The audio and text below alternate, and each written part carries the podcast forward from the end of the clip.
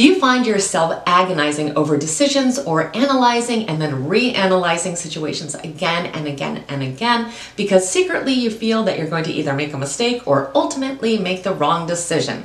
If this sounds familiar, keep on watching because today we're talking all about how to become more decisive.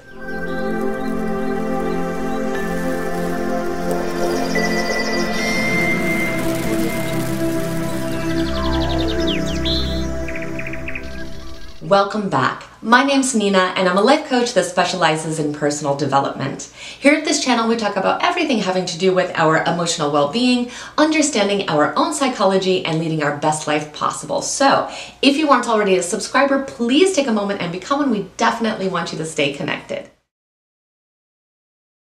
One of the worst traits I possessed for so much of my life was indecisiveness.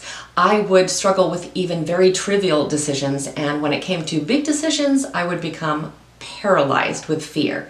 Once I made the decision, I was never comfortable with the fact that the decision was made. I would always worry that I had made an incorrect decision, and I would spend hours thinking about all the terrible repercussions that could potentially happen because of the mistake that I made. Now, of course, none of these things ever came into fruition, but it still caused me a lot of suffering. We first have to understand that indecision is based 100% on fear, both rational fear and irrational fear.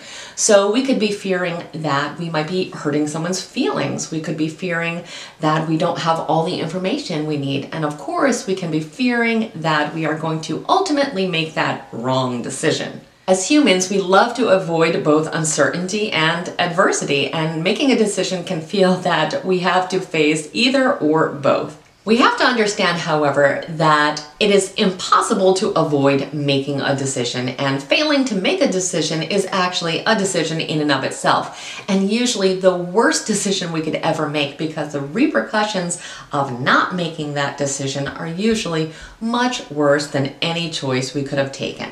Being indecisive can really cause so many problems in our life. And when we can learn to be decisive, we can truly learn to take control of our life and make choices that really push us in the direction that we ultimately want to be going in. So let's talk about 10 different strategies that we can use to become more decisive. The first thing that we can do is to trust our gut. And I know this one sounds so much easier to say than to actually do, but the fact of the matter is that our initial reaction is almost always the right choice. The subconscious mind has so much more awareness than our conscious mind, so it really tries to point us in that right direction. Also, remember if something is not feeling right, there's usually a reason for that as well, and that's definitely something we want to listen to. The second thing we can do is to stop over analyzing. Once we have enough information, we have to go ahead and stop there because analysis paralysis is real and there are always going to be unknown variables. So we are never going to get to the point where we have all the information that we need, which yes, can definitely mean that information becomes available after we make the decision that ultimately probably would have changed the decision that we made. But that is a fact of life. That is part of being an adult. And ultimately, it does not help us make a decision to endlessly seek out further information. So we want an approach appropriate amount of information and then we just have to sit down and make that decision. The third thing we can do is to visualize any potential outcomes. So here we want to remember that of course we don't have a crystal ball so we don't know exactly what will happen when we make each decision, but we can probably come up with a pretty good picture of what that would look like. Now when we do this it's important to remember that we don't want to think about worst case scenarios. We want to think about the realistic potential outcomes and from there we want to see how each one makes us feel and whatever one feels right from there is probably the best choice. The fourth thing we can do is to determine what fear is actually holding us back. So we know indecisiveness is caused by fear, so we have to kind of pinpoint what it is we are fearing. So a lot of times it's not the decision itself that needs attention, but it is the fear that is looking for us to address it. So oftentimes if we can address that fear, we'll have a lot easier of a time making that decision. Number five is to realize that there is no such thing as perfection. Sometimes good enough is perfect. So, what that means is that there is never going to be a time where a decision that we make is 100% everything that we want. Sometimes we just have to be okay with a decision being made. So, perfection is not even a reality. So, when we are holding ourselves up to a standard that couldn't possibly exist, of course we are going to be feeling anxious. So, we have to know that good enough is going to be just fine. The sixth thing that we need to remind ourselves is that we are only responsible for the actual decision that we are making and not the eventual outcome. The eventual outcome, because of that decision, will also include unknown variables. There is going to be other things that interact with our decision that result in a final outcome. We cannot be responsible for unknown factors. We can only be responsible for making the best decision that we can make.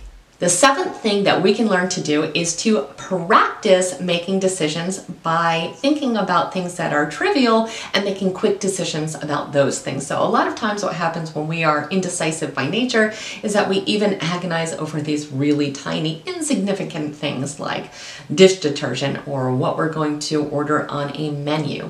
So, if we can get some practice in making quick decisions about these type of things, we can eventually learn to be more decisive on things that truly matter. The eighth thing that we can do is to give ourselves a deadline. So, what I mean by this is we are going to set a time limit on how much we are going to really ruminate over making this decision. So, for a small decision, it could be I'm going to give myself 10 minutes or one hour, and for a big decision, it could be even two days. But you're going to set a limit because, as we talked about, oftentimes further information after some point is not helpful at all. So we're putting our foot down and telling ourselves that a decision must be made by this time.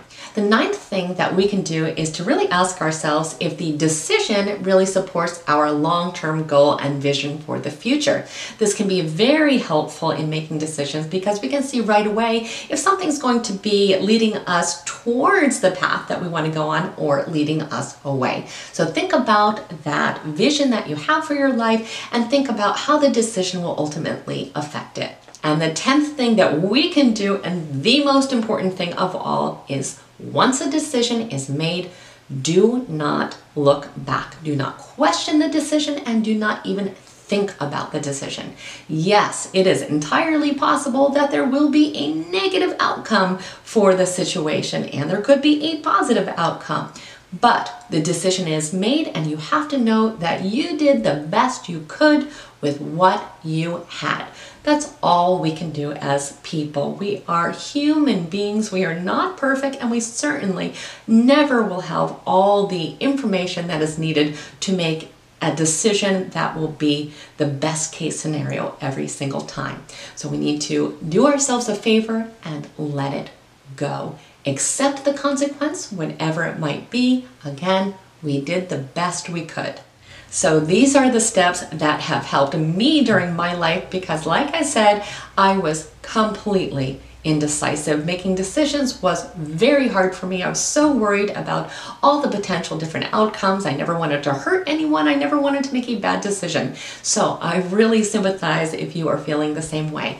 But try these strategies. I think you will find them very helpful. They definitely changed my life. And I would love to hear which strategy you think will be the most helpful for you. So if this video was helpful, please like it and share it with someone else who may need to hear the same message today. Also, again, if you you aren't already a subscriber, please take a moment and become one. We definitely want you to stay connected.